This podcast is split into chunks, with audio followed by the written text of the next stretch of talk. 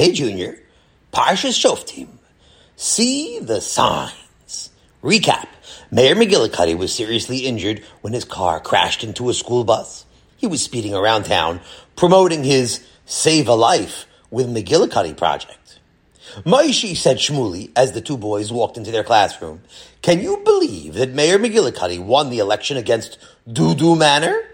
I thought it would have been so great to have a Jewish mayor from Eretz Yisroel here in University City. It's a shame Dudu lost. Well, my neighbor didn't think that him being from Eretz Yisroel was anything special, Moshe replied.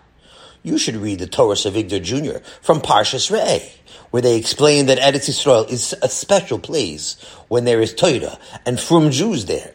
But Dudu Manor is in Frum, and when he lived in Eretz Yisroel, he didn't live among Frum Jews. Just then, the boys' Rebbe, Rabbi Bromberg, entered the classroom. Come, boys, Rabbi Bromberg said. We're going on a Nifleis Haboide walk. What's a Nifleis Haboide walk? Asked Mordechai curiously. Rabbi Bromberg smiled. My Rebbe, Rav Shmuel Berg Zatzal, was a Talmid of Rav Avigdor Miller, who used to regularly take his Talmidim on such walks, and they would observe all of the amazing different things that Hashem created for us. Wow, that sounds like fun, said Shimmy.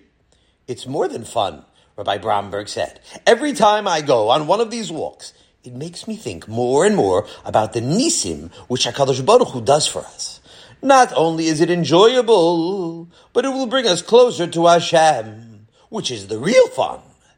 As the boys followed Rabbi Bromberg out of the school, they wondered where they could be going that they could see actual Nisim. But Rabbi Bromberg didn't appear to be taking them anywhere specific. In fact, as soon as they started walking down the block, he started pointing out the leaves on the towering oak and the maple trees and how many amazing things one can learn from even a single leaf. All of a sudden, as Rabbi Bromberg was showing them how Hashem designed the maple seed to fly like a helicopter so the tree could spread its seeds to plant new trees far away, the children heard the familiar screeching of tires and looked up to see Mayor McGillicuddy once again flying down the road in his sports car, this time holding up a sign that read, Be safe on the roads. As the car sped off, jumping for a moment on the sidewalk before vanishing in the distance, Moshe said, Oh, look, Mayor McGillicuddy is doing teshuva. Yeah, Shmuley added.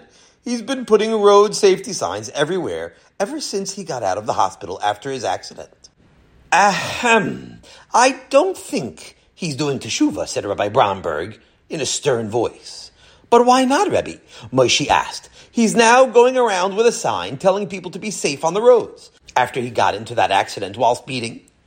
Boys, Rabbi Bromberg said, Do you know why Hashem said that there needed to be signs all over Eretz Yisroel that say Miklat? So someone who killed by accident would know how to get to the Ir Miklat. Several boys said, Yes, that is one reason, said Rabbi Bromberg. Hashem wants to make it easy for people who did an Avera to get help.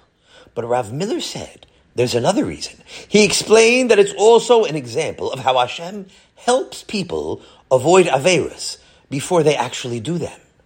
But Rebbe, said Shmuley, why would someone who didn't kill anyone need a sign pointing them to an Ir Miklat?